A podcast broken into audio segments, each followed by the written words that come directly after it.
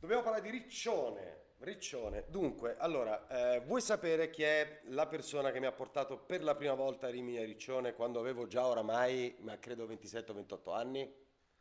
Chi è stato? Claudio ah, esatto. Certo. Chi poteva mai essere? Cioè, chi poteva mai essere? chi poteva cioè. mai essere? Io non c'ero mai stato, adesso non mi ricordo, facevamo delle cose alla radio con Claudio, adesso non mi ricordo, Radio 2, e passammo una mezza estate a Riccione, non mi ricordo neanche che programma facevo sinceramente, sono passati tantissimi anni. E per me quindi tutta la... Tutta mh, l'epica no, della notte di Sì. Riccione, delle discoteche, è una cosa per me esotica, perché negli anni in Certo. cui molti della nostra età ci sono andati, io mi ricordo che ho fatto un paio di estati spagnole e poi in realtà il mondo della discoteca non mi apparteneva tanto, Esatto. no? E per cui mh, alla fine ascoltavo da lontano eh, questi racconti di Riccione e poi ci sono andato con un- con- col re di Riccione, perché Claudio, diciamo, Certo, sì, sì, sì. eh, e me l'ha fatta vedere un po' dall'interno, ho scoperto un po' di cose, poi nel tempo ci sono tornato una volta con Lorenzo, insomma, comunque sempre con la cricca, diciamo, la, la Sì, cricca sì, sì, Riccione. sì. Ora, qui eh, qua mi interessa il racconto personale oltre il pezzo, nel senso che ovviamente tu lavori fin dall'inizio con Claudio e quindi Certo. cioè, dimmi il tuo arrivo a Riccione e prima di arrivare a Riccione c'eri stato, andavi sì, andavi in Allora. vacanza in Romagna mi hai detto. Esatto, perché allora qual era il- la chiave di tutto, no? Eh, Riccione, ossia, mettiamola così, Eh, Riccione sta eh, all'Adriatico, almeno sta alla Riviera Romagnola, mettiamola così, nella testa di uno che conosce la Riviera Romagnola fin da piccolo, come eh, Malibu sta alla, alla, alla California del Sud, no? Ecco, mettiamola così. Cioè, tu puoi andare a, eh, che ne so, nel, nel postaccio eh, de- de- de- sfigato in California del Sud e ci- quindi conosci tutta quella zona e poi dopo su quelli, ah, c'è lui che sta, eh, quello lì- quelli stanno a Malibu, minchia, ah, allora è la figata. Cioè la parte è la, dice, ah, ma allora non sei uno di, eh, come si chiama, eh, adesso beh, mi, ver- mi verrà in mente un postaccio in California, però ne conosco. Però, insomma, ecco, allora il concetto è questo. Chi è cresciuto come me negli anni 70, era bambino negli anni 70, vedeva la, figlio di lavoratori dipendenti con un reddito non particolarmente alto, non alto, ecco, diciamo, ehm, la Romagna ha sempre rappresentato il sogno della vacanza per tutti. La Riviera Romagnola aveva questa grande capacità di permettere anche veramente a, due, a una famiglia di tre persone, delle quali due lavoravano come dipendenti, eh, di fare i 15 giorni, cioè le due settimane piene di vacanza al mare. Portiamo il figlio al mare. Era molto più economica della Liguria. Ri- A quei tempi, per chi insomma arrivava dalle mie parti, la Liguria è qui, eh, sostanzialmente sono mm, 120-130 km ad arrivare al mare. eh, là ce ne volevano 300 per arrivarci e quindi il viaggio era giustificato dal fatto che comunque era molto più a buon mercato. Esistevano eh, esistevano eh, hotel per tutte le tasche, dalla pensione a una stella, due stelle con eh, appunto il il bagno sul corridoio, fino al Grand Hotel, il famoso Grand Hotel di Rimini, quindi c'era eh, Fellini, il mondo eh, più glamour. E, ecco, la, la Riviera Romagnola è sempre stata estremamente democratica. Un po' per vocazione, no? un po' perché eh, i romagnoli sono così.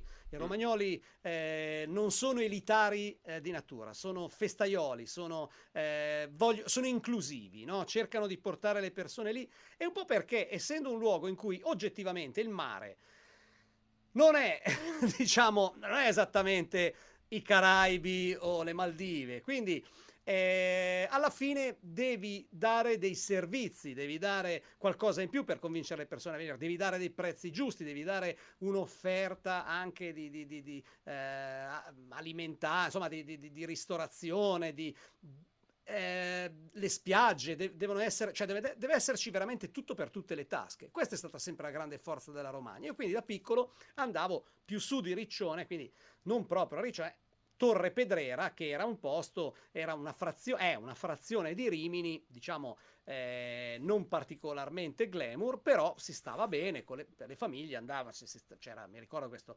l'altalena con la scritta Campari no? nel, nel, mare, no? Ci si, era un divertimento. Molto però... fellini, molto fellini, molto, molto fellini. fellini. C'erano tutti, poi c'erano tutti questi tedeschi, era comunque un luogo in cui arrivavano tantissimi tedeschi, austriaci, belgi, era una località molto ambita anche per eh, gli altri paesi, insomma, europei, insomma, venivano in tanti, francesi. Eh, però eh, diciamo che la perla assoluta, cioè il posto più ambito e quindi leggermente più, ehm, diciamo, eh, in una, in, posizionato in una zona più luxury del, del mercato era Riccione. Riccione era eh, la località che suonava anche bene, Riccione, cioè non è Torre Pedrera, no? Cioè Riccione, Riccione, no? Cioè Viale Ceccarini, Riccione, c'era, c'era proprio la canzone anche. E, ed era, eh, quindi era un po' più aristocratica, con questo suo centro, questo Viale Ceccarini molto molto eh, quasi da dolce vita, no? Un po' via, quasi via Veneto, ecco, come, come immaginario. E però aveva anche un'altra caratteristica, era già più votato al divertimento, era un pochino meno per famiglie e un po' più per divertimento. Quindi noi da Torre Pedrera si partiva con la Dian 6 di mio padre e si andava eh, a Riccione alla sera a fare quattro passi, eccetera, no? Però si ritornava sempre a Torre Pedrera, cioè si andava lì come per guardare, come quelli che vanno dalla Liguria a Monte Carlo a vedere le macchine, le, le Rolls Royce fuori, casino, sai queste cose che, oh guarda, no? Lì invece si andava a vedere, era, era il sogno della, della diciamo, de- della classe lavoratrice che sognava di essere un pochino borghesia, ma non alta, un, ave- avere qualcosina in più, più della Diane, cioè almeno la 131, no? Voler, cioè nel senso, eh, beh, però se, cioè, sogni, ma, ma, sogni tutto sommato accessibili, no? Quindi eh, quando ho cominciato a lavorare con... Eh, Cla- ah, poi chiaramente in Romagna sono tornato alle mie prime vacanze, erano le vacanze forse dell'anno della maturità, con la fidanzatina dell'epoca, volli ritornare nella pensioncina dove andavo da ragazzino con i miei, per rivedere come erano quei luoghi, per riprovare quella quell'ebbrezza, quella, eh, e niente, arrivammo e, e andammo lì, quindi avevo 19 anni, sì, ho fatto la maturità, e poi non frequentai più mh, la, la, Riviera fino a che non cominciai a fare questo lavoro. E chiaramente, essendo Claudio Cecchetto, all'epoca radio DJ, tutto legato al mondo, l'acqua fan, tutto, eh, improvvisamente entri a Riccione, ma non più da quello che arriva da Torre Pedrera eh, con la Dian 6 del padre, cioè con il padre che guida la Dian 6. Eh, ma arrivi a Torre Pedrera da protagonista, cioè arrivi a Riccione da protagonista. Arrivando da protagonista, la vivi in maniera completamente diversa, perché vedi tutto, vedi quello che eh, non potevi vedere a eh, 7, 8, 9 anni, cioè fondamentalmente la figa, cioè le ragazze nella loro... Perché? Chiaramente io, anche io non sono mai stato un tipo tanto da discoteca, non mi è mai piaciuto, cioè eh, non mi piace l'atmosfera, ne abbiamo già parlato, ansia. Però per me era, la discoteca era una sorta di... Ehm, eh, Parigi val bene una messa, cioè la discoteca val bene, la figa val bene una discoteca, perché era un modo per arrivare ad avvicinare. Poi è chiaro che non ottieni niente in discoteca, no? Cioè, come a Pavia neanche lì. Però e il fatto che ci fossero tutti questi locali attirava tantissime ragazze che appunto o appena dopo la maturità o ancora con un gruppetto di amiche che andavano nelle pensioncine, si organizzavano in quattro in camera, cioè era l'idea della prima vacanza da soli. Riccione ha sempre rappresentato quello, la prima vacanza da soli. E arrivare in quel terreno sconfinato, in quella prateria sconfinata di ragazze che provenivano da tutta Italia, no?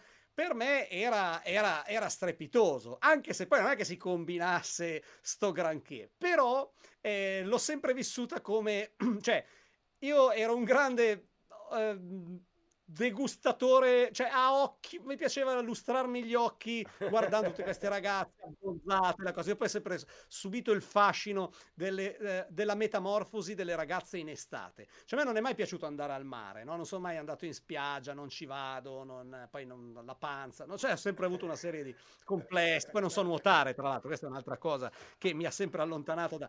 Però mi è sempre piaciuta l'idea di vedere, osservare cioè, ho sempre subito il fascino delle ragazze eh, che cambiano completamente usi e costumi durante l'estate, no? Cioè, la stessa ragazza che eh, d'inverno è più austera, anche come abbigliamento, un po' più quadrata, eccetera, eccetera, improvvisamente arrivava lì, si metteva il vestitino leggero, il, eh, i mini shorts, cioè pelle abbronzata, profumi di eh, quello che poi ci siamo già detti con i, prodotti, non sai di che cos'è il profumo, no? quella roba lì è, potrebbe essere profumo di, di, di doposole misto a balsamo, ma non lo sai, quei profumi... Cioè io, lo so, che... io lo so esattamente che profumo cioè di cosa è quel profumo, ma non voglio proprio... Sì, però esatto, possiamo, però io lo percepisco, vabbè esatto, no? però insomma è, quella, è, diciamo è tutto... È, è, è, quel è, tutto, è, tutta, esatto, è il profumo di tutte le cose buone che vengono in mente in quel momento, no? esatto. sostanzialmente. Adesso, quindi ma, io ma... associavo questa roba qui, no? E, e, per me era diventato un enorme Disneyland, appunto, osservaz- guardare le ragazze in giro, cose meravigliose. E, e poi c'era l'Aqua Fan, quindi eh, noi anche all'inizio come 883 ci esibivamo spesso all'Aqua Fan e quindi poi c'era tutta questa gente che saliva, veniva fino su in collina dove, dove è l'Aquafan e, e, e anche lì e, e, vedevi le ragazze in versione serale. Ecco, per me Riccione uguale fondamentalmente eh, infatti, piadina e ragazze. Ecco. C'è una cosa di cui non abbiamo parlato, eh, che eh, qua su Riccione ci, ci, sta bene secondo me. Il fatto che ehm, gli anni 90 sono... Eh, ne stiamo parlando perché tu ne hai scritto, ma ne hai scritto e hai avuto successo negli anni 90 e grazie agli anni 90, sì. per cui la, la, tua vita è cambiata. Che rapporto, sì. cioè, com'è stato passare da un giorno all'altro? Perché non è che è stata una salita. Sì, è vero che non avevi fatto il video all'inizio, quindi forse in mezzo alla strada certo. non ti riconoscevo. Però insomma, in un tempo ragionevolmente sì. breve, da un tale di Pavia sei diventato sì. gli 883. Beh, è stato, infatti è stato devastante all'inizio perché 92, primo album, nessuno ci conosce visivamente. 93 cominciano, sei un mito, i video, tutte queste robe qua e siamo improvvisamente eh, riconosciuti, riconoscibili e visibili dappertutto. Festival Bar, vinciamo il Festival Bar. Ah, siamo in giro come delle... Eh, sì, perché vero, nel 93... Il Festival Bar. Vinciamo il Festival Bar, 93-95, quindi che era importantissimo eh, quel tempo il Festival Bar, non era... Sì, era, era il Nobel. Beh, cioè, no, vendevi, era... vendevi, un pacco di dischi soprattutto. Assolutamente, voleva eh. dire che tu avevi eh, ottenuto... E poi era proprio simbolico, cioè il Festival Bar era la musica che piaceva alla gente, non so sì, come dire. Sì. Non c'era... Eri la canzone pop dell'anno, era il Festival esatto. Bar.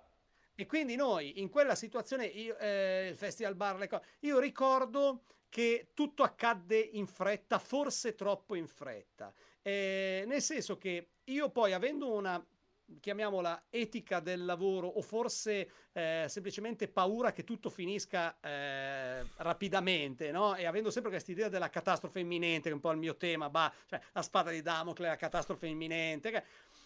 avevo sempre paura di esagerare a eh, godermi il momento perché eh, se non mi fossi impegnato abbastanza per mantenere eh, per mantenere il momento vivo, poi sarebbe finito tutto all'improvviso e la caduta sarebbe stata devastante non mi sarei più ripreso. Quindi ho sempre avuto un po' paura a eh, divertirmi troppo, mettiamola così. Mi sono mm. divertito, ma sempre con questo senso, cioè con eh, un po' la profezia dell'armadillo no? di, di, Zero Calcare, sempre con questo armadillo che diceva attento, attento perché dopo domani potrai, poi se succede questo, eh ma qui... Ti easy cioè, come, easy go. Quindi, non volevi quindi, abituarti, non volevi abituarti. Non volevo abituarmi mm. e l'ho sempre vissuta con una certa ansia. Paradossalmente eh, mi sentivo più a mio agio eh, quando poi ritornavo nel mio bar in cui mi continuavano a trattare come lo stronzo merda, che ero, cioè il coglione che è come una merda, come sempre. E quindi quello mi consolava, mi faceva dire, visto, non è cambiato niente. Cioè, se continuano a trattarti come un coglione, vuol dire che probabilmente sta andando bene. Cioè, nel senso, vuol dire sì, no. che tu la tua dimensione ce l'hai, no? Ecco, è quella roba lì. Che è una cosa che tu hai raccontato in tante canzoni, quindi deve essere una cosa che per te è importante, cioè del cambiare personalità non è accaduta, ma io ne sono no. sicuro perché altrimenti non avresti fatto quelle canzoni. E ripeto, il valore massimo eh, del, di tutta la tua produzione è il fatto che tu abbia raccontato quello che vedevi lì accanto a te senza mai appunto non dico rinnegarlo certo. ma neanche dimenticartene tanto è assolutamente via per cui insomma Eh, Ma io, diciamo per che- esempio, a Riccione c'avevo questa cosa, no? Io, ad esempio, ma che è una cosa che mi porto dietro ancora oggi. Per me, per esempio, il, ehm, io ho sempre avuto la, la paura, ma non la paura, una sorta di pudore, cioè non ho mai ten- ho sempre cercato di evitare l'ostentazione, eh, di Mhm. evitare l'acquisto di oggetti eh, in qualche modo. eh, oggetti costosi non giustificati da una mia passione, cioè se dovevo comprare un Harley Davidson che mi piaceva, ma, eh, perché quella era la mia passione, ok, quello ci stava. Ma un'auto sportiva non l'avrei mai comprata Certo. perché questo avrebbe significato tradire quello che ero io. Cioè, non lo so, ho sempre avuto questo genere di menate. Che però, pur essendo delle cose da psicopatici, fondamentalmente, da gente che ha delle- dei conflitti irrisolti, evidentemente, però mi hanno consentito di. eh, forse non me la sono goduta come me la sarei potuta godere, però probabilmente mi hanno aiutato a, eh, a rimanere estremamente collegato a terra no? e quindi a parare i colpi quando poi inevitabilmente eh, le difficoltà arrivano nella vita. No, ma soprattutto se, se- se posso permettermi, visto che stiamo parlando di te, eh, ti, ha, ti ha permesso di poter continuare a scrivere come scrivi. Perché se avessi iniziato a vivere una vita totalmente diversa non saresti stato più credibile. E- Assolutamente. E, poi le persone lo sentono, cioè nel- quando Certo. inizia a comunicare con un numero così alto di persone per un periodo così lungo, eh, non è così difficile perdere quel Infatti per me la paura era, in realtà non è paura che tutto finisca, cioè la paura è di non avere più, cioè io dato che mi diverto tantissimo a osservare gli altri, cioè racconto di me, ma poi mi piace osservare gli altri, ho bisogno del, de- del riscontro nelle storie che sento dagli altri, eccetera. Se ti metti in una posizione in cui non sei più tu che osservi loro, ma sono loro che osservano te, non puoi più vedere. Cioè, e quindi per me narrativamente sarebbe un suicidio, cioè una roba che, per la quale soffrirei tantissimo sostanzialmente. Cioè, non poter più guardare le vite degli altri, no? È, è una roba un po' voyeuristica, però osservando le vite degli altri, mettendole in relazione con quello che, con, con la mia, trovo una quadra. Serve a me per consolarmi e non, se- e non sentirmi solo nelle mie considerazioni, ma s- mi serve anche per capire che quello che sto facendo è, è- è- è comprensibile anche ad altri, ecco, mettiamola così.